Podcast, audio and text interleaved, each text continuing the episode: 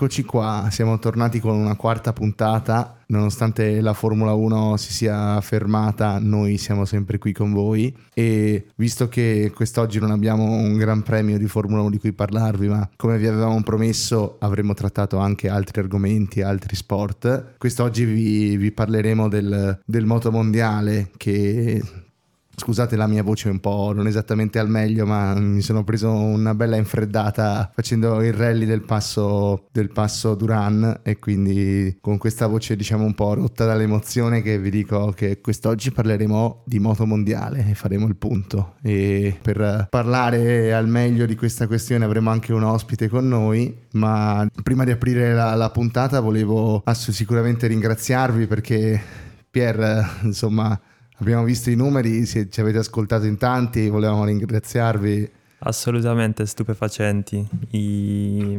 A prescindere dai numeri ci fa veramente piacere essere ascoltati da, da tutti voi e è un motivo in più per andare avanti e per crederci fino in fondo. Esattamente, e quindi continuate a seguirci perché noi ogni settimana vi porteremo nu- nuove nuovi contenuti sul mondo del motorsport, diciamo. E quindi detto questo, direi di cominciare con la nostra puntata. Come sempre io sono Filippo Bordin ed io Pierpaolo Castrignano e questo è Samba Paul, il podcast di Samba Radio dedicato ai motori. Partiamo direi con um, il, fare un po' il punto della situazione presentando il nostro ospite di questa sera che è uno dei, dei massimi esperti di MotoGP al, presso l'Università di Trento, ovvero nonché mio carissimo amico Francesco Porzionato. Grazie intanto del, del, grandissimo esperto di MotoGP, eh, grazie ragazzi per l'invito e ciao anche a chi ci sta ascoltando. Bene, bene, moto mondiale che ci sta regalando, devo dire, diversi colpi di scena, un mondiale molto agguerrito, un po' in tutte le classi, che ne dici? Eh, direi che, che, c'è da divertirsi quest'anno, come sempre in realtà, ma quest'anno è particolarmente stretto, chiuso il duello, siamo a pochi punti che, di distacco tra i due contendenti, quindi, quindi direi sì, c'è, c'è, sicuramente potenziale per un gran finale di stagione. Qui in MotoGP sicuramente, anche in Moto3 e poi in realtà questo weekend un mondiale, per la verità il mondiale Moto2 si è, si è anche già chiuso ma magari ne parleremo più avanti. Assolutamente, ne parleremo. Infatti, cominciamo col dirvi che alla fine del moto mondiale mancano ormai solamente due gare, ovvero il Gran Premio del Qatar che si terrà questa settimana sul circuito di Losail e il Gran Premio di Valencia che ci ha regalato sempre dei finali, diciamo, alquanto avvincenti, ecco, soprattutto quando le corse sono arrivate all'ultima gara, per cui non, non vedo l'ora che si arrivi, diciamo, al rush finale, ecco. Eh sì, è capitato spesso, eh, molte volte negli ultimi anni, anche semplicemente l'anno scorso, con il duello tra Pecco Bagnaia e Fabio Quartararo a, all'ultima gara sostanzialmente. Grandissima rimonta di, di Bagnaia quell'anno, anche se c'è da dire che Quartararo aveva una moto che nella seconda metà di stagione non, non poteva minimamente competere con le Ducati, ecco.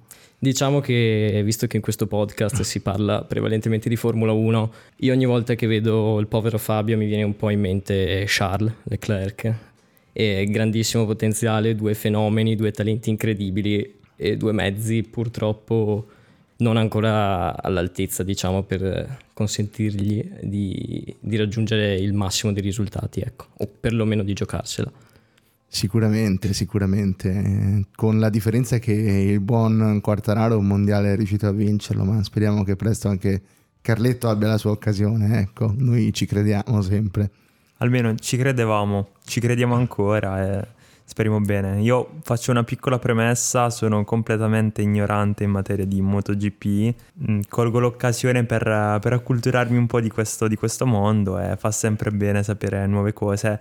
Mm, so più o meno che c'è Bagnaia e Martini, c'è una, una, lotta ancora aperta al mondiale, so che ha vinto Bagnaia l'anno scorso, conosco più o meno i team che, che sono in gara, però sono, sono, ignorante in materia, quindi oggi cercherò di sfilarmi e lasciare la parola a chi è più esperto di me.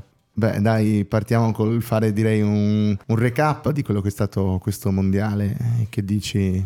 Eh, sì, eh, diciamo che mh, mm, secondo me eh, il mondiale eh, in realtà è stato equilibrato fin dall'inizio. Sicuramente Pecco è sempre stato molto sul pezzo e direi fino a purtroppo all'incidente a Barcellona dove è andata alla grandissima per fortuna, nessuno si è fatto eh, niente di grave, vista dal vivo, dal vivo, nel senso vista live, diciamo che io mh, ho avuto un attimo, ma io penso che tutti quanti, tutte le persone che hanno visto la gara eh, in diretta abbiano avuto un bel, una bella paura sia per lui sia per gli altri piloti sia per la situazione che si era creata. A me personalmente ha ricordato un po' eh, quella volta dell'incidente di Grosjean.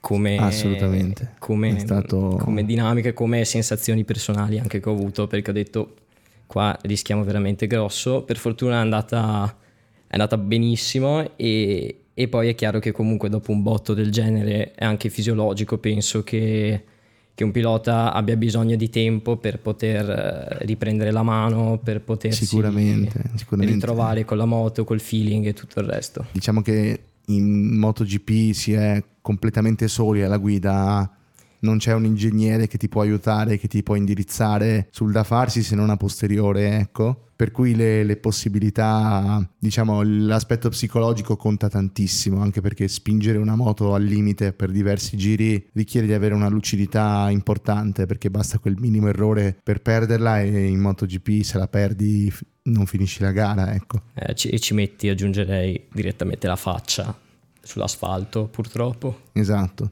rischi molto di più in prima persona.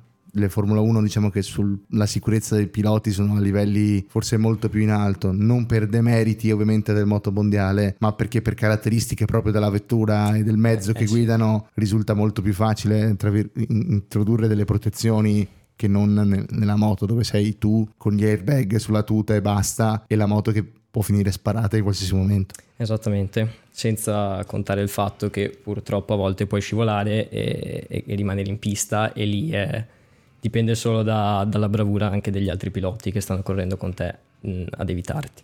Esatto, ma partiamo dall'introdurre direi una novità che ha caratterizzato questo moto mondiale che è l'introduzione del, del formato di sprint race in ogni, in ogni weekend di gara eh, sì, diciamo che all'inizio non si sapeva, come spesso accade con, con, le novità che vengono introdotte, non si sapeva se fosse una cosa positiva o una cosa negativa, quindi non stava che ad aspettare la prima gara per capire se, se ci piaceva o meno, diciamo. E purtroppo la prima gara sono partiti tutti a missile e c'è stato anche il, l'incidente in cui è stato coinvolto Enea Bastianini eh, che è Pilota stato fuori titolare un... della Ducati assieme a Bagnaia ricordiamolo. Esatto, suo compagno di squadra e peraltro vincitore della gara di, di Sepang di questa domenica. Strafelice io, penso anche eh, gli altri ducatisti o tifosi insomma di, di, Enea per la vittoria perché insomma dopo un infortunio grave come il suo, dopo un ulteriore infortunio a metà stagione è rientrato da pochissimo, riuscire a vincere una gara direi che bravo. Sicuramente, sicuramente ha avuto una stagione particolarmente travagliata ma è riuscito nonostante tutto a ritrovarsi con una moto che lui praticamente non ha mai avuto occasione di guidare a lungo e ritrovare comunque la vittoria perché lui ricordiamolo che l'anno scorso correva con una Ducati ma era la Ducati del, 2000, del 2021 esattamente la moto dell'anno precedente. Ah sì eh, concludo sulle sprint. Insomma io direi che nel complesso secondo me alla fine sono qualcosa di figo qualcosa di positivo che, che ci sta. È chiaro che sono uno sforzo in più per i piloti a livello fisico e a livello di concentrazione anche mh, mm, hanno un po' cambiato chiaramente tutto l'andamento del weekend a livello di prove libere, qualifiche eccetera, però a livello di spettacolo sicuramente hanno dato un plus al motomondiale sicuramente. Assolutamente sì, assolutamente sì, regalando più brio e anche distacchi più ridotti in termini di punti, come abbiamo potuto constatare adesso. Mancano due gare, ma i punti in palio sono ancora 78, che è una cifra esatto. immensa. Sì, sì, sì è una cifra immensa. E dunque, per fare un recap veloce della stagione, inizio di stagione che ha visto Bagnaia dominare pressoché indisturbato con qualche sporadico sprazzo di, da parte di KTM e Aprilia. Aprilia che mh, mm, si caratterizza per avere questa capacità di funzionare a meraviglia nelle piste dove il grip è pressoché inesistente e successivamente fino al si può dire praticamente fino all'incidente di Valencia, sembrava non avere dei rivali seri, con Martin, Bezzecchi e in parte Binder che si contendevano il ruolo di outsider, ma con dei distacchi importanti. Sì, erano sostanzialmente quelli che provavano a mettere in discussione eh, Pecco, che chiaro che parte da favorito in quanto campione del mondo, e poi tutti gli altri dietro fanno di tutto e ci provano per, per batterlo. In generale sì, un dominio Ducati, hanno del resto 8 moto sulla griglia, quindi, eh, e 8 moto estremamente competitive perché è nettamente il mezzo più, più forte, con qualche sprazzo di Aprilia, come detto, qualche sprazzo di KTM e probabilmente inizio stagione Bezzecchi sembrava più in bolla, poi ha un po' calato e ha iniziato ad emergere Martin soprattutto post, post incidente di Pecco, poi da Misano in poi Martin è entrato in uno stato di forma incredibile e, e niente, insomma siamo giunti alla situazione attuale di un mondiale che sta per essere deciso semplicemente con pochissimi punti di scarto, insomma. Esatto, esatto. Infatti poi con l'inizio delle trasferte asiatiche, perché ricordiamolo, la MotoGP, a differenza della Formula 1, giustamente sceglie di fare un calendario per regioni, senza farti fare Stati Uniti, Messico, Brasile, Stati Uniti nel giro di un mese. Quindi è da un mese e mezzo, quasi da, da settembre, che si corre nei circuiti asiatici e adesso si sta per tornare nelle zone europee per il gran finale, ecco. E si può dire che Martin abbia dominato sostanzialmente la serie di gare asiatiche con qualche eccezione. C'è stato l'errore in Giappone che gli è costato 25 punti perché stava dominando. Eh sì, quello è stato effettivamente un, un errore pesante. È chiaro che avesse vinto, eh, forse staremmo parlando di, di, una situazione diversa in questo momento. Chiaramente, o forse è meglio così, no? Anche per noi c'è più spettacolo. Certo, ce certo. di più legale. Una lotta più agguerrita fa sicuramente bene perché con, con il ritiro di, di, Suzuki, il KTM che sta emergendo come forza, seconda forza, ma che ha ancora molto lavoro da fare, e Aprilia, anche loro che sono diciamo un po' non hanno trovato la quadra in questa stagione. Un po' alterni. Eh. A fronte delle case storiche che una volta dominavano la categoria, che erano le giapponesi Honda e Yamaha, che si sono perse sostanzialmente nel nulla. È una stagione che per fortuna ha saputo regalare una rivalità tra virgolette interna a Ducati tra il team Pramac e il team um, ufficiale, ecco. Sì, aggiungerei anche il team Munei, UR46, la squadra di Valentino, appunto con Bezzecchi e Marini, eh, sicuramente molt- sono quasi sempre competitivi in ogni weekend e in alcuni sono stati anche in grado di vincere delle gare, insomma. Ecco, una cosa che mi fa piacere sentire è che con, al contrario della Formula 1 il mondiale sia ancora aperto a questo punto del, del, campionato, cosa che invece non è stata possibile in Formula 1 e che non avviene da molti anni, se non per, per l'anno in cui c'è stato il, il conflitto Hamilton-Verstappen, però fatta eccezione di quell'anno, sento sempre in MotoGP un, un campionato molto più agguerrito, soprattutto un, un campionato in completamente molto più dinamico rispetto a quello della Formula 1, in cui a metà campionato magari c'è una scuderia, c'è un, un team uh, che sta dominando, c'è un pilota e che poi magari viene stravolto completamente. Quindi è una cosa che mi fa piacere e mi fa apprezzare questo qui come sport.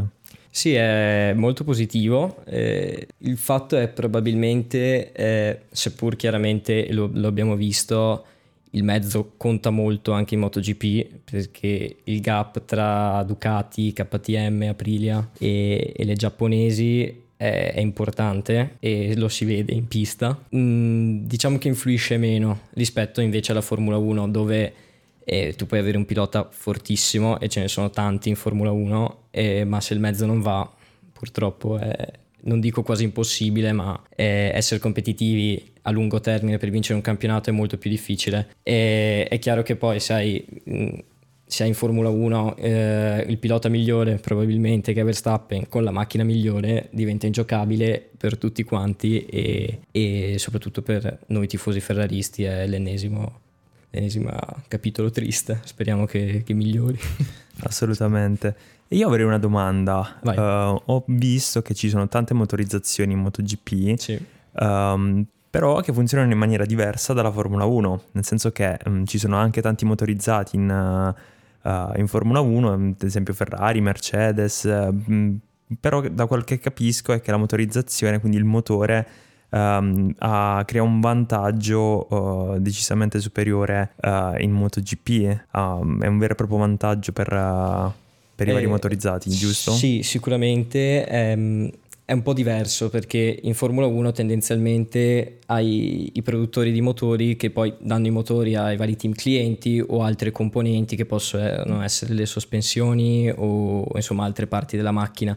In MotoGP eh, si parla proprio di la moto nel complesso che viene data ai team clienti e può essere la moto ufficiale, quindi la moto di quell'anno prodotta dalla casa produttrice, esempio Ducati Factory, quindi Ducati team ufficiale, eh, che hanno la GP23 e poi c'è il team Pramac che è un team cliente Ducati eh, che corre con la stessa moto, la GP23 ufficiale. Oppure eh, capita altre volte che venga data la moto dell'anno precedente a dei team clienti che in ogni caso comunque eh, possono assolutamente essere competitive. E l'abbiamo visto anche questa, questa settimana con le gare di Sepang eh, con Alex Marquez che corre con una Ducati dell'anno precedente, dell'anno scorso, la GP22 e che è riuscito a stare davanti quasi tutto il weekend. Esatto. Okay. Quindi da, da, quel che ho capito il motore è quello che crea maggiormente il vantaggio tra, tra i team, eh, mentre l'aerodinamica, sospensioni contano più in Formula 1. Ma diciamo che il,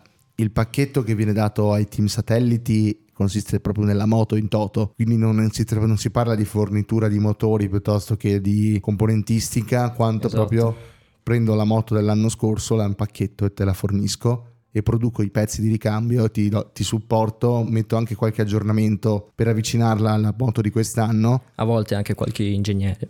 Esatto, per eh, fartela gestire. Poi c'è una differenza sostanziale tra i team satelliti che hanno di solito la moto ufficiale Tucur e che sono tipo Pramac con Ducati hanno un legame molto più stretto con la casa e anche i piloti quindi vengono scelti su indicazione della casa e team che sono invece clienti che sono dei privati che firmano un contratto con il costruttore che gli fornisce la moto dell'anno precedente e che però scelgono autonomamente il team, i piloti e tutto quanto. Il team Gresini ad esempio è un team clienti e dal prossimo anno vanterà mi sa che l'elicottero si è sentito benissimo nel microfono. Beh, chi è di Trento capisce la situazione degli esatto. elicotteri. Qui l'elisoccorso trionfa. Soprattutto chi vive vicino all'ospedale. Esatto, se avete abitato vicino al Santa Chiara sapete di cosa stiamo parlando. E quindi dicevo appunto il team Gresini che dal prossimo anno vedrà tra l'altro i fratelli Marquez correre assieme e penso che tutti siamo curiosi di vedere Mark Marquez su una Ducati anche se dell'anno precedente cosa sarà in grado di combinare eh, ci sarà da divertirsi secondo me. Io sono estremamente curioso, anche perché al di là di polemiche, cose, sta simpatico o non sta simpatico, Marquez è obiettivamente un talento incredibile ed è giusto secondo me che questo tipo di piloti che possono dare così tanto al movimento in generale, allo sport, eccetera, eh, possano potersi esprimere al meglio quindi con un mezzo che consenta loro appunto di farlo e la Ducati sicuramente è, è un mezzo idoneo. Assolutamente, sono completamente d'accordo e sarà un mondiale ancora più avvincente sperando anche nel riavvicinamento de- delle case outsider, ecco, che non, non, sia più solamente un, tra virgolette, monomarca, ma un mondiale un po' più agguerrito, ecco, se anche Yamaha ci volesse mettere del suo, Honda non credo, ho perso le speranze sinceramente. Io, io ci credo ancora per il prossimo anno. Honda che tra l'altro pare seriamente interessata ad, inga- ad ingaggiare Luca Marini per il prossimo anno. È bomba di mercato uscita recentissima durante appunto quest'ultimo weekend di gare. E figo secondo me. Chiaro che è una sfida importante perché passerebbe da un mezzo molto competitivo che è la Ducati alla Honda che eh, purtroppo questa stagione ha faticato molto non è riuscita a venirne fuori, però allo stesso tempo è una bella sfida, no? Poter eh, essere un po' il pilota che guida una casa storica e che ha vinto di tutto uh, a livello di moto mondiale a insomma tornare un po' ai, ai fasti di un tempo. Sì, sono d'accordo, sono assolutamente d'accordo. È una bella sfida per lui, però d'altronde cioè, ha un certo peso separarsi, se vogliamo, da, dal team del fratello Valentino Rossi, ma assolutamente l'idea di essere al centro di un progetto, di una casa costruttrice che comunque ha una tradizione importantissima, credo che sia giusto per lui. Ha fatto bene, secondo me, ad accettare, anche perché la porta dei, del team ufficiale in Ducati, mettendo, considerando inevitabilmente in corsa anche Mark Marquez, perché io non credo che Ducati gli faccia correre solo un anno, capire tutto il know-how Ducati per poi trasmetterlo a qualunque altro team KTM per dirne uno, penso che quantomeno stiano valutando eventualmente di dargli la possibilità di avere una moto ufficiale dal 2025. Sì, penso, penso anch'io, sono d'accordo, anche perché ipoteticamente se Marquez sale sulla Ducati e sta nelle prime 5 posizioni ad ogni weekend, mh, mm, verrebbe anche logico chiedersi come fai a non dargli una moto ufficiale, insomma. Esatto, esatto, soprattutto se si giocasse il mondiale alla pari con i ducatisti della rossa, ecco. Eh sì. Bene, e direi continuando un po' su una panoramica del, del moto mondiale, ecco, parlerei un po' delle categorie cadette, perché ci sono alcune differenze sostanziali anche in questo caso con, rispetto alle categorie cadette della, della Formula 1. Ad esempio il fatto che corrono tutte le gare assieme alla MotoGP, tutte quante, mentre Formula 2 e Formula 3 fanno solo un tot di gare di contorno, ecco. Sì, eh, corrono sempre, ogni weekend. Nel caso delle categorie cadette non c'è la sprint race, la sprint race vale solo per, per la MotoGP. A me piacciono molto personalmente, eh, sono la Moto 3 regala sempre grandi, non delude mai diciamo, e è un po' spericolata, sono piloti tutti giovanissimi, tutti super competitivi che vogliono vincere, che si buttano dentro senza, senza chiedere permesso insomma, e però è sempre molto divertente e lo ha dimostrato anche, anche questo weekend. E la Moto 2 sono già moto moto più grosse, moto più potenti, eh, i piloti sono piloti più grandi mediamente di età, è altrettanto competitiva, altrettanto bella da guardare secondo me.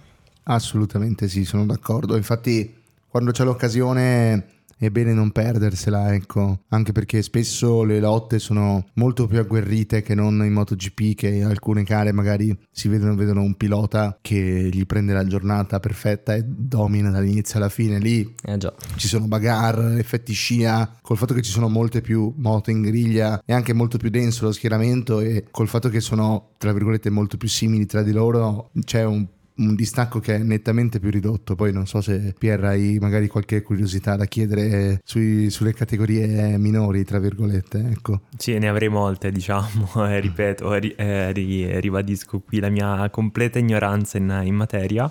E colgo l'occasione allora, visto che mi viene chiesto, uh, di, so, di, spiegarmi magari appunto come, come, funzionano le diverse categorie e in particolar modo quello che sono interessato è la differenza proprio delle moto, quindi cilindrata, a livello potenza. Tecnico. Esatto, allora, ah, anche con la Superbike. Ok, eh, o, o, provo a essere abbastanza il più sintetico possibile. Allora, sì. le Moto 3 sono, ci sono due costruttori è importante questo da dire in realtà perché mentre in MotoGP i costruttori sono tanti e diversi, sono le, le case storiche, in Moto 3 e Moto 2 i, meno, c'è un numero di costruttori inferiore. In Moto 3 sono praticamente tutte KTM e tranne eh, due team, se non sbaglio, eh, che sono motorizzati Honda. Quindi ci sono due team con le Honda e il resto è uno sciame di KTM. E sono dei 250 di cilindrata, eh, molto leggere e dovrebbero sviluppare in teoria intorno ai 60 cavalli. Adesso non, non sono sicurissimo, eh, se sbaglio mi perdonerete. E mentre le Moto 2 invece, eh, anche qui ehm, i motori sono eh, tutti Triumph e sono dei 765 di cilindrata, circa più o meno 150 cavalli forse un po' di più, un po' di meno. E i telai invece sono o eh, fatti da un costruttore che si chiama Calex, e la maggior parte dei team ha eh, delle Moto 2 con telaio Calex e motore Triumph oppure eh, vi, dovrebbero esserci altri due costruttori che sono NTS e MV Agusta, casa storica italiana. Le Superbike invece è un altro mondo perché mentre Moto 3, Moto 2 e MotoGP sono tutti prototipi, quindi moto pensate, studiate e costruite per, per, la pista e le Superbike sono delle, delle derivate stradali, non solo le Superbike eh, World Superbike Superbike, quindi quelle più potenti, diciamo, le, mm, di cilindrata 1000, ma anche le categorie eh, inferiori e propedeutiche della Superbike, quindi la Supersport 600 e la Supersport 300. Eh, Essendo chiaramente delle moto derivate eh, dai, dai modelli stradali, che poi in concreto di stradale hanno ben poco, perché ci montano ogni cosa da pista possibile e sono diverse, hanno un comportamento diverso, eh, in teoria sono meno rigide, poi io non sono ingegnere, eh, non sono espertissimo di dinamiche, di guida, eccetera, mi limito a riportare quello che dicono i piloti, sono, vanno, vanno, più piano inevitabilmente perché i, le cavallerie sono inferiori, ma anche secondo me il mondiale Superbike che si è deciso la settimana scorsa o due settimane fa con Bautista, campione del mondo per la seconda volta consecutiva, è estremamente divertente, estremamente bello da guardare, ci sta. Mi affascina molto quello della super, il mondo della superbike perché uh, ecco, non seguo MotoGP, ma in realtà da quest'anno ho acquistato una moto, quindi vado spesso in moto. Ovviamente non, non l'ho mai portata in pista, non è una moto da pista, che ma moto è? È un TRK, quindi okay. niente di che, niente di eccezionale. Uh, sono le prime armi, però per, uh, per viaggiare, per è molto comoda e uh, esplorare nuovi, nuovi, luoghi. Quindi quello della Superbike è quello che più si avvicina sì, a, all'idea della moto che, che, ho. E io purtroppo dopo il, la seguivo un tempo MotoGP e non mi ricordo bene l'anno, però mi ricordo benissimo la gara alle 7 del mattino circa, quando è venuto a mancare il Sitch. E, um, ho smesso di vedere MotoGP MotoGP da, da quell'anno lì. Eh sì, era il 2011. Okay. Anch'io, il... anch'io me lo ricordo bene. Purtroppo. Penso che eh. tutti sappiamo, ricordiamo in maniera particolarmente nitida dove eravamo e con chi stavamo vedendo quella gara. Sì. Sì, io ero sul divano eh, con, con, mio fratello e mio padre, era mattina presto, seguivo appassionatamente MotoGP molto di più eh, della Formula 1. Dopo quella gara eh, completa- completamente stravolta la, la mia, non, non, mia opinione, ehm, non, eh, ho smesso di seguirla. Poi è venuto a mancare anche Valentino Rossi in quegli anni, non, non c'era più quello, diciamo, il, um, il pilota... Uh, che per noi italiani ha rappresentato per anni uh, la MotoGP e quindi mi ricordo Stoner. Beh. Posso sbagliare? No, no, no, no, no, no. Stoner. Sono anzi, fermo al sorpasso al cavatappi di Valentino su Stoner. Okay. Leggendario, leggendario, Laguna nella, Seca. Nella sabbia. Mamma mia, che, che duelli che ci hanno regalato nei, nei primissimi anni 2000. Eh, Stoner, che tra l'altro è stato l'ultimo Ducatista capace di vincere il mondiale con Ducati prima di Bagnaia. Eh, sì, la Ducati all'epoca era estremamente complessa da, da guidare. Esatto. E Stoner era probabilmente un fenomeno. Stoner era un animale della guida analogica, tra virgolette. Esatto, esatto. Lui amava guidare in maniera più tradizionale possibile, senza nessun aiuto elettronico, niente di niente. Il controllo di trazione era il suo polso. Esatto. E anche Lorenzo, mi ricordo. Chiaro, chiaro. Eh beh, Sempre in battaglia con, con Valentino vale. Rossi. Sì, Buon pilota, ma ancora qui nel 2015. mi dispiace dirlo, ma biscotto. Quell'anno dove Vale perse il mondiale per eh, il famoso biscottone tra lui e Mark Marquez eh, è stata una delusione troppo grande, troppo grande, non gliel'ho più perdonata, neanche quando ha iniziato a giocarsi il mondiale con Ducati. Eh già, eh già, purtroppo ci è rimasta. brutti ricordi, brutti ricordi, ma direi continuando a parlare di cose belle che potremmo parlare anche di Moto E tra le altre cose perché non, fare, non fa tutte le gare della MotoGP, ma in diverse gare partecipa anche la Moto E, che è un campionato sempre prototipi, ma in cui ci sono le, le moto che sono interamente a motorizzazione elettrica e da quest'anno sono prodotte da Ducati, appunto, quindi un grosso esperimento anche nell'ottica di realizzazione di motoristica elettrica per le, le moto stradali, ecco, da parte di Ducati. Eh, sì, sicuramente sono state il campionato Moto E è parte del moto mondiale, corrono in credo 6 o 7 tappe e prevalentemente piste europee. Io ho avuto l'occasione di vederle dal vivo eh, prima che cambiasse costruttore, quando il costruttore era ancora energica, adesso è Ducati, e le ho viste al Mugello e ci sta. Allora è chiaro che è diverso, bisogna secondo me eh, spostare un po' il proprio approccio, cambiare il proprio approccio, ma sono, sono, delle moto da pista a tutti gli effetti alla fine e quindi come moto da pista vanno molto veloce. Chiaramente non sono ai livelli di, di moto, di, della MotoGP, ma eh, paragonarle secondo me sarebbe anche sbagliato. C'è una transizione mondiale verso le, la propulsione elettrica e ci sta anche introdurla nel motorsport. Secondo me, chiaro che purtroppo, purtroppo o, o, meno, dipende dai punti di vista, da, dipende se vi piace di più la,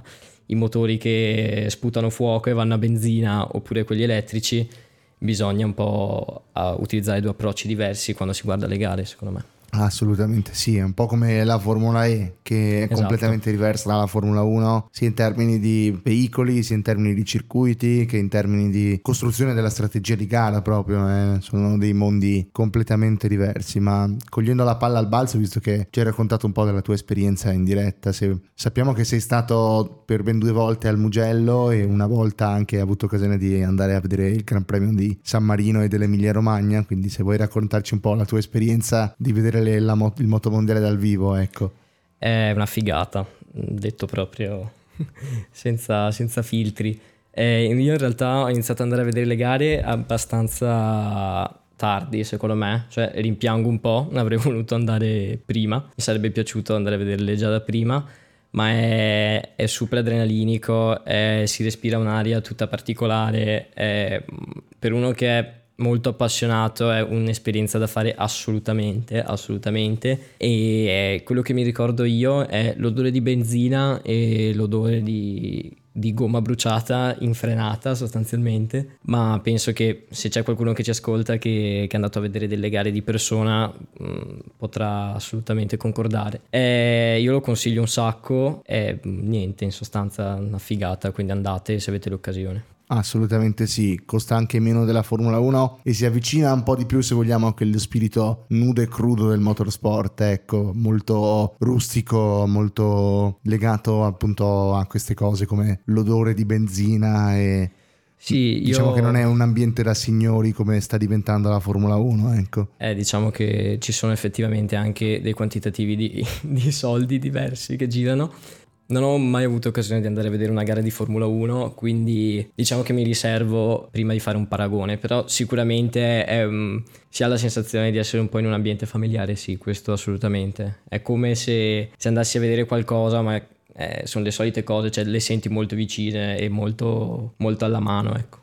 Ecco, ecco, e direi che tra poco confronteremo la tua esperienza con quella di un'amica di, di, Pierpaolo, perché sì, sì. Ci, ci ha portato dei racconti di un'esperienza vissuta nelle zone un po' più VIP, tra virgolette, dell'ultimo Gran Premio che si è svolto, che si è svolto appunto nel circuito di Sepang in Malesia e quindi vi, vi porteremo anche questa esperienza diretta e poi andremo a parlare direi de, del Gran Premio sulla scia di, di quanto ci, ci racconterà questa nostra ascoltatrice. Sì, diciamo che eh, io mi sono limitato al prato e non ho potuto accedere al paddock come lei e la invidio molto per questo. Quindi cioè, a me è piaciuto in questo modo, neanche posso immaginare vivere l'esperienza di una gara di MotoGP direttamente da sopra i box sostanzialmente o camminando in mezzo ai piloti. Bene, allora Pier, se ci vuoi introdurre al volo questa tua, diciamo, conoscenza. Conoscenza. Allora, sì, si chiama Elisa, uh, tra l'altro studia, studia qui a Trento. Tanti saluti, ciao Eli se ci ciao, ascolti, ciao. Tanti, tanti, saluti qui dallo studio. E mi ha riportato la sua esperienza. Lei ha avuto addirittura accesso al um, ha avuto il VIP Pass. Quindi ha avuto accesso al paddock, come era già stato detto, e um, ci ha riportato la sua esperienza dei tre giorni. Non si è accontentata del, del prato, ma bensì anche degli chef stellati che uh, per colazione, pranzo e cena gli hanno preparato costantemente da mangiare. E è andato insieme ad un amico, ma perché si trova in Malesia? Come può trovarsi da Trento in Malesia? È una studentessa, come già detto, di, di Trento, studia, studia data science e um, ha deciso di appunto intraprendere questa avventura molto forte dell'Erasmus Plus e per sei mesi appunto si trova nella capitale, Kuala Lumpur. E qui cito il, um, proprio parlando di Kuala Lumpur, il grattacielo, non, so se avete presente, uh, di proprietà Petronas. Sì, le torri Petronas. Eh, esatto, esatto. E lì ci sono ben due Mercedes in esposizione, come Bellissimo. se fossero dei souvenir. Sì, sì, sì, sì sia la, quella che ha vinto, eh, ma anche l'ultima, quella, anzi quella dell'anno scorso, non l'ultimissima. Okay. Quindi quella che ha vinto da un lato, dalle, sta- dalla, dalle stelle alle stalle. Però bello che vadano fieri anche di un progetto, tra virgolette, non esattamente riuscito. Quella senza punch. Esatto, esatto. Sì, tra l'altro quella nuova eh, si trova proprio sospesa, cioè ehm, all'entrata si trova obliqua e sospesa in, uh, in alto, quindi è una cosa abbastanza Bello. molto bella. Mi ha mandato sia le foto. un monito verso gli ingegneri. Chi può dirlo? Chi può dirlo? Beh, detto questo, direi partiamo con l'ascoltare un po' appunto la sua esperienza. che c'ha da dire, la sua esperienza. Ecco, quindi regia, vai con, che sarei io, tra l'altro, vai con eh, il primo audio e poi li commenteremo assieme. Ecco. Allora, sabato eh, sono arrivata e come prima cosa ovviamente ho fatto la colazione. Eh, 5 portate di colazione, tre salate, due dolci, tutto molto buono. C'erano gli chef che ti cucinavano le cose al momento quindi è stata la cosa che ho apprezzato di più. No, dai, scherzo. E mh, mm, poi ho fatto un giro nei paddock. Ai paddock eh, eh, non, non, potevo entrare nei box, però ehm, ho provato a entrare lo stesso. Alcuni mi hanno fatto entrare, altri mi hanno detto no, non puoi entrare qui, perché per entrare devi essere appunto invitato dalla squadra. E è stato super bello perché in alcuni appunto avevano appena finito di correre quindi tipo nel primo in cui sono entrata c'era il pilota che era appena arrivato e stava dando i feedback a, a un, una persona, non so chi fosse esattamente quello, penso sia stato tipo il suo coordinatore e gli stava dicendo per esempio che aveva avuto dei problemi con la ruota posteriore, che gli scivolava un po' e cose così. Poi sono andata in un altro e mm, mi sono tra virgolette, finta conoscente di una persona, ma non lo ero. E questo signore è stato super gentile, mi ha fatto entrare, mi ha fatto stare lì un po' e dopo un po' mi ha detto, oh mi raccomando non andare via, aspetta un altro po'. E dopo un po' è arrivato con un paio di cuffie, mi ha messo le cuffie in testa e mi ha fatto andare nella pit lane a vedere ehm, la sprint race eh, della MotoGP, quindi è stata una figata incredibile, perché da lì ovviamente... Mh, c'era tipo nella casetta dove danno i tempi e così via ed è stato proprio bello bello. E poi niente poi sono andata in altri un po' più piccoli e lì mi hanno raccontato un po' magari come erano divisi come lavoravano eh, mi hanno raccontato alcune cose sulle moto.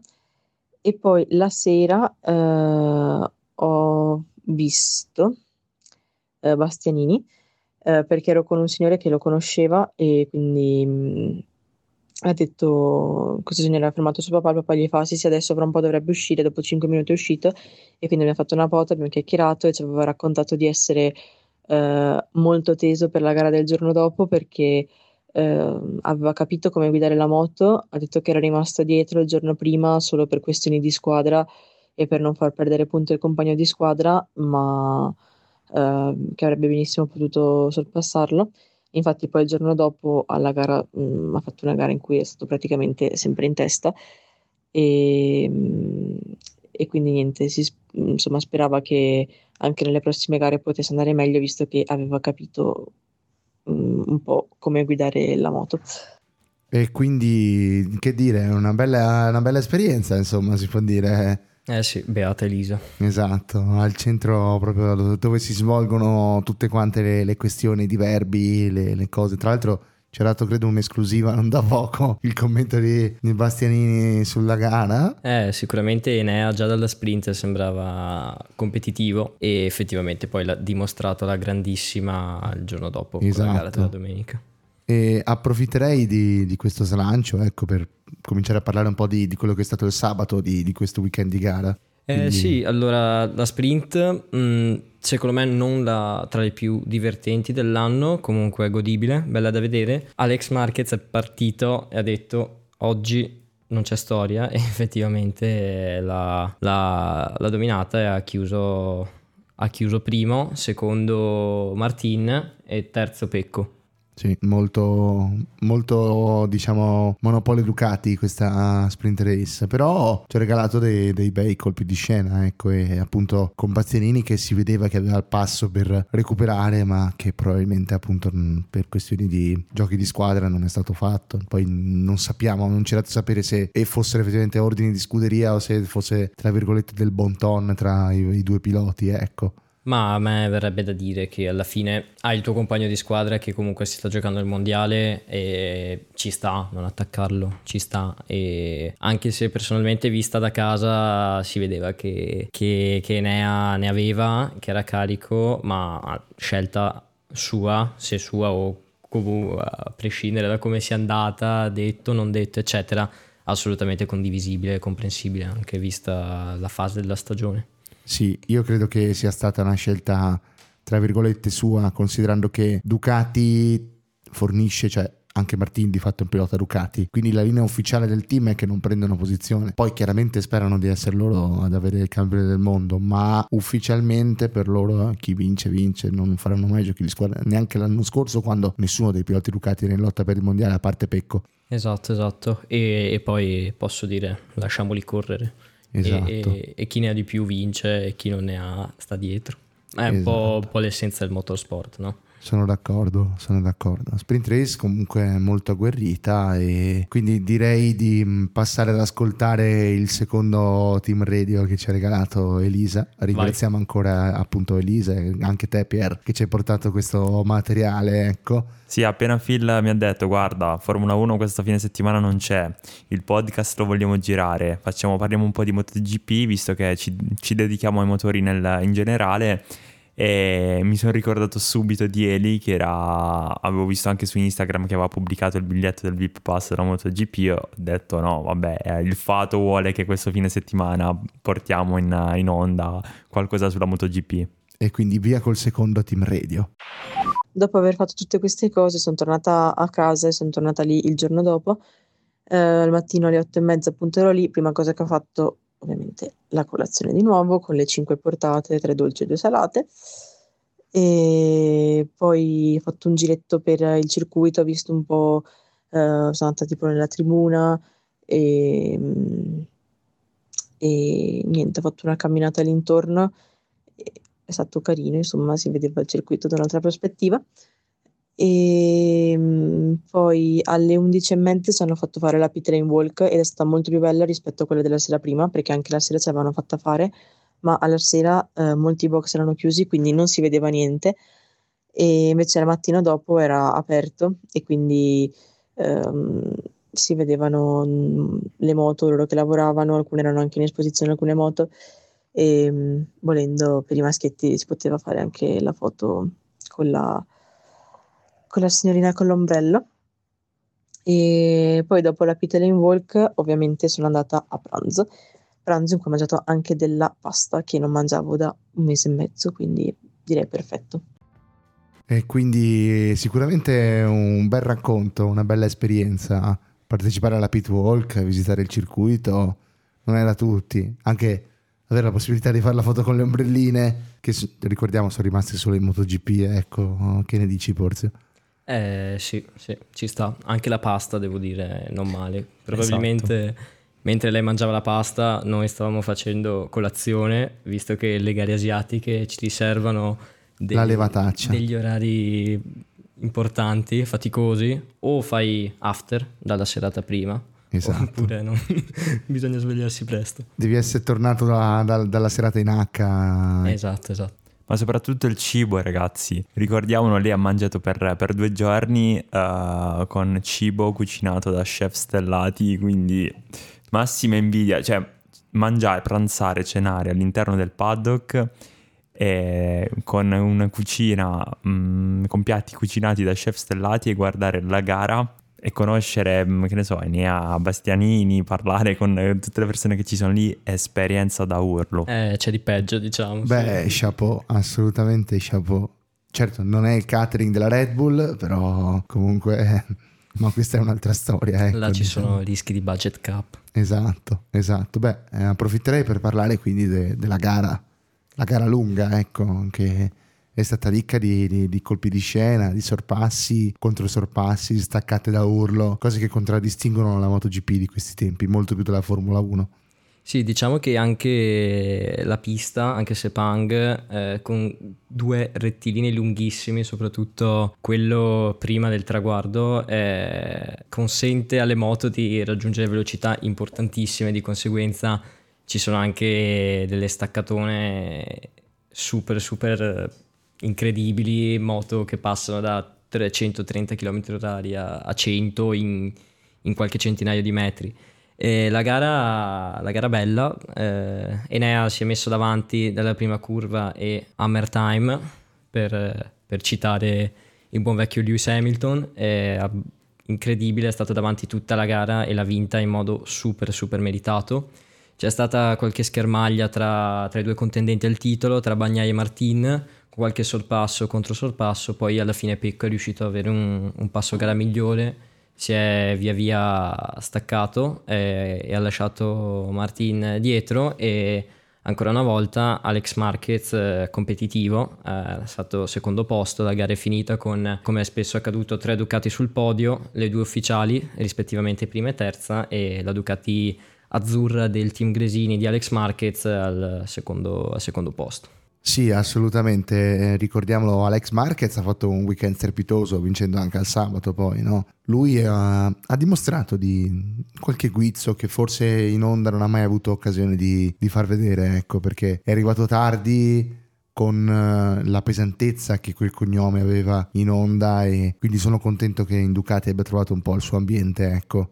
E quindi buono anche per lui il secondo posto chissà che non riesca ad avere una moto ufficiale anche prima o poi, anche se diciamo che scarseggiano di questi tempi. Eh, mi sa che è un po' il sogno di tutti una moto ufficiale, però visti i risultati anche la, la GP22 non è, non è, poi così male. Tra l'altro ricordo un'intervista di Marquez, eh, forse dopo il, la gara del Sachsenring in Germania, ma forse mi sbaglio, eh, dove a Sky mi sembra Guido Meda gli chiese qual era la differenza tra la Honda e la Ducati e Alex Marquez rispose un qualcosa tipo la Honda non sai, non sai cosa aspettarti, non sai quando sta per lanciarti per aria oppure no e la Ducati è una moto che si guida col sorriso. Quindi penso che sia abbastanza eh, emblematica questa, questa affermazione. Tra l'altro poi ricordiamo che comunque Alex Marquez è un bicampione del mondo, Moto 3, Moto 2, quindi è uno che sa vincere su una moto, su una moto competitiva sicuramente può, può, dire la sua al 100%. E ci ha regalato grande spettacolo in questa stagione, eh, nonostante anche gli infortuni. Eh, spesso è caduto e si è fatto anche, anche male, ma comunque è stato, è stato, in grado di rimettersi in sesto e, ed essere competitivo anche in poco tempo che nel momento in cui tiri una gran botta non è mai così una cosa immediata. Ecco. Ecco, una cosa su Marquez, giusto? Uh, me lo ricordo quando, quando gareggiava in, ancora in, in, Moto 2, giusto? Ha fatto Moto 2 e Moto 3 oppure uh, direttamente? Alex o Mark?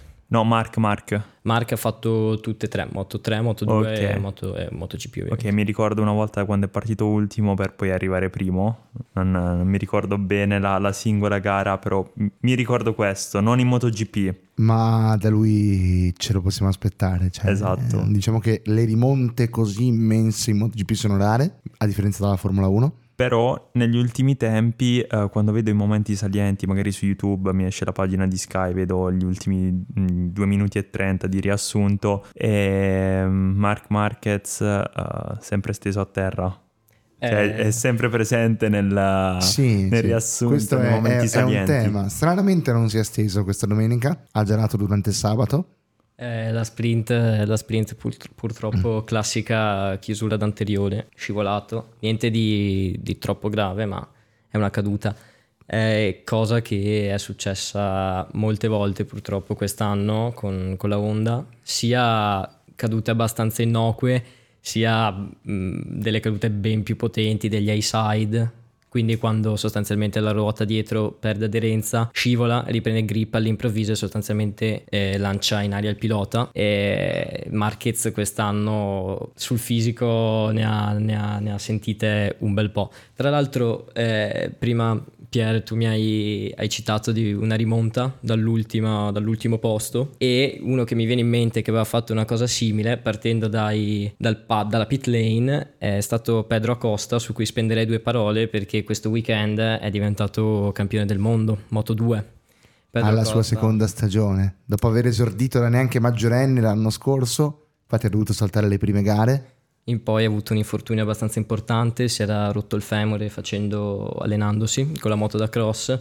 Quest'anno ha dimostrato di, di che pasta è fatto, un talento incredibile. Io le volte che ho avuto modo di vederlo dal vivo mi ha, mi ha impressionato molto, una guida super plastica, super stabile, eh, molto, molto pulito, veramente un, un, fenomeno secondo me e il prossimo anno credo che con la, con la KTM ci, ci, farà divertire anche in MotoGP. Esatto, e chissà che non, non possa creare quel binomio moto competitiva pilota d'eccellenza che, che KTM sta cercando, ecco che gli manca, perché ricordiamo che la casa austriaca non vanta grossi successi nel moto mondiale, perlomeno in tempi recenti, ma che da quando è ritornata nel, nel mondiale ha sempre fatto progressi e ha portato anche diverse vittorie nel corso degli negli anni. Sì, sì, sicuramente. Eh, quest'anno sono stati un po' eh, ad alti e bassi, alcune, alcune, alcune gare molto competitivi. C'è stata quella in Thailandia, eh, la gara precedente rispetto a, all'ultima di, di Sepang, che è stata una gara incredibile, dove Martin Bagnai e Binder veramente secondo me hanno dato scena alla gara più bella dell'anno e tra l'altro mh, vorrei citare il quasi sorpasso all'esterno di Pecco perché io ne ho visti pochi, a, non è riuscito alla fine il sorpasso, ma è stato un gesto incredibile, se l'avesse chiuso sarebbe stato il sorpasso del secolo. Quindi bravo Pecco. E mh, comunque sì, per tornare a KTM, KTM questo weekend non particolarmente competitiva, ma la base è buona, eh, la squadra ha sicuramente fondi, c'è Red Bull che, che, ce ne mette sempre e secondo me il prossimo anno anche proprio con Acosta saranno ancora più competitivi. Speriamo, speriamo che ci sappiano regalare spettacolo, magari abbastanza da, da, darci delle belle gare senza togliere diciamo il titolo iridato alla, alla rossa del, del moto mondiale, ecco. Esatto, che a noi fa sempre piacere se, se un'eccellenza italiana vince, ovviamente. Ci speriamo, ci speriamo caldamente. Anche con le quattro ruote magari. Esatto. Tra l'altro uh, ci sono anche alcune news che sono uscite in questi giorni sulla, sulla Formula 1. Riguardano il, il, guasto di Leclerc della scorsa settimana e poi alcuni problemi sulla, sulla pista di, di, Las Vegas per quanto riguarda l'uscita dai box e le temperature che non avevano valutato così fredde. Certo, e beh, son... Pirelli ha evidenziato come le temperature previste per la gara ricordiamo che si correrà di sabato sera, domenica mattina, ora italiana, chiaramente. Quindi altra levataccia pure settimana prossima, nel caso non ve lo voleste perdere. E le temperature oscilleranno tra i 12 e i 6 gradi nel corso del weekend. Bisognerà mettere 5 termocoperte. Quindi un problema importante per le temperature delle gomme e soprattutto perché queste gomme sono ottimizzate per generare aderenza con temperature tra i 30 e i 50 gradi di asfalto, ecco. Ne parleremo la settimana prossima comunque, sperando sarà che sarà, sarà un, un, gran premio vincente. Assolutamente sì, assolutamente sì. Beh, in conclusione di puntata direi sempre a proposito del weekend di Sepang, Moto 3 che ha visto un botto rocambolesco coinvolgere diversi piloti tra cui due piloti in lotta mondiale. Eh sì, è proprio il caso di dire un botto mondiale eh, perché mh, sono caduti in, una, in un incidente eh, estremamente roccambolesco eh, Davide Alonso e Daniel Gado eh, che sono, erano tra i quattro favoriti a giocarsi il mondiale assieme a Masia e, e Sasaki. Sicuramente questa caduta innescata da, da una scivolata di, da un high side di, di Alonso che poi è stato sostanzialmente centrato la moto, per fortuna non lui, dagli, dagli altri piloti che arrivavano da dietro, tra cui Olgado, li ha, li ha messi fuori gioco essenzialmente e non... Eh, probabilmente, visto che mancano solo due gare, ormai non, eh, non sono più in grado di giocarsi il mondiale ma il talento di entrambi è tanto, quindi io penso che il prossimo anno sono assolutamente eh, tra i nomi da mettere in cima ai candidati per vincere il mondiale Moto 3. La gara è stata vinta da Weyer che è olandese, quindi nel caso vi fosse mancato un bell'inno olandese anche eh, al, nel moto mondiale. E una gara combattuta eh, Sasaki secondo Masia terzo eh, mondiale ancora apertissimo però chiaramente se lo giocano anche qui in due ormai che sono Masia e Sasaki. Giusto giusto. Piloti spagnoli che come sempre si fanno notare sia nelle categorie minori che nella MotoGP diciamo che è un po' un, se vogliamo, un duopolio tra gli italiani e gli spagnoli, anche se gli italiani hanno un po' faticato nelle categorie minori ultimamente. Eh, gli anni passati c'erano, c'erano, più piloti, io personalmente ero un grande tifoso di Andrea Migno, che attualmente non ha, non ha una moto, non sta correndo, ma sicuramente diciamo che sì, il ricambio è, è, importante, c'è qualche pilota giovane che sta correndo nelle categorie nazionali o europee, vedremo, eh, nei prossimi anni. Eh, però sicuramente sì, attualmente direi che c'è abbastanza un dominio spagnolo nelle categorie minori. Vedremo il prossimo anno in Moto 2 Tony Arbolino se, se, riuscirà a portare il tricolore a, alla vittoria nel Mondiale Moto 2. Certo, ricordiamo che aveva davanti un pilota, come abbiamo detto, fenomenale, dal potenziale elevatissimo, quale Pedro Acosta, quindi il prossimo anno forse avrà la sua occasione di portare a casa il primo titolo iridato della sua carriera, ecco. Sì, lo, lo speriamo tutti. Bene, bene. E in conclusione di puntata direi di cominciare facendovi un piccolo reminder sugli appuntamenti del Moto Mondiale con la MotoGP che tornerà già da questa settimana con la gara nel Gran Premio del Qatar a Losail che si correrà domenica 19 alle 18. Gara notturna. Esatto. Molto scenografica. Sì, diciamo che il circuito si presta molto di più alla MotoGP che non alla Formula 1. Ecco. Sottoscrivo alla grande per poi concludersi il mondiale, moto mondiale alle 15 domenica 26 novembre al circuito Riccardo Tormo de Valencia. Eh sì, si torna in terra spagnola. Esatto, circuito che da anni ormai ospita la gara finale del, del moto mondiale, ecco. Sì, chissà che si arrivi a, a, uno scontro punto a punto all'ultima staccata proprio a Valencia. Direi che per i tifosi sarebbe il massimo e vedremo, vedremo, come andrà a finire. Ecco, noi ne parleremo sicuramente più avanti in una puntata dedicata per fare il punto su come è finito il mondiale, ecco, magari anche con te. Eh. E quindi noi invece torneremo settimana prossima per raccontarvi il Gran Premio di Las Vegas, che si correrà nel circuito sulla strip, un circuito cittadino costruito ad hoc con i cordoli che hanno le forme che ricordano i semi de- delle carte francesi. Insomma, un Gran Premio che è destinato a regalare spettacolo, ecco. Pier, che dici? Io non vedo l'ora, non vedo l'ora. Eh, le premesse ci sono, criticato da tantissimi il circuito di Las Vegas, però sinceramente le premesse per, un, per una bella gara ci sono. Già l'uscita bo- dei box così pericolosa, cioè brutto da dire per carità, eh, una cosa pericolosa non, non è piacevole né per i piloti, non è una bella cosa, però può regalare spettacolo e gli americani eh, vogliono regalare spettacolo. Un'uscita di box in piena traiettoria e in piena traiettoria ottimale e, e, non solo le temperature che come già accennato prima saranno molto basse, quindi ne vedremo delle belle. Sicuramente, sicuramente, ma gli annunci non finiscono qui perché noi abbiamo una, una chicca molto importante da darvi, ovvero... Importantissima. Che non potete perdervi, ecco, ovvero il fatto che noi Saremo in diretta domenica 26 novembre a partire dalle ore 14 per commentare insieme a voi in diretta l'ultima gara del Mondiale di Formula 1 nel circuito di Yas Marina ad Abu Dhabi. Esatto, quindi vi invito tutti a connettervi e uh, a, a, guardarci. Poi mm, nella, mm, quando caricheremo appunto il podcast sul, sul GP di Las Vegas uh, vi daremo ulteriori informazioni in merito. Sicuramente nella prossima puntata vi daremo informazioni più dettagliate. Ecco. Detto questo, la puntata finisce qui. È stato un piacere averti con noi, Francesco. Torna veramente quando vuoi. Grazie per l'invito di nuovo e volentieri. Grazie a te. E noi vi salutiamo, ci vediamo settimana prossima appunto con il Gran Premio di Las Vegas e quindi que- detto questo alla prossima puntata. Ciao. Alla prossima. Ciao.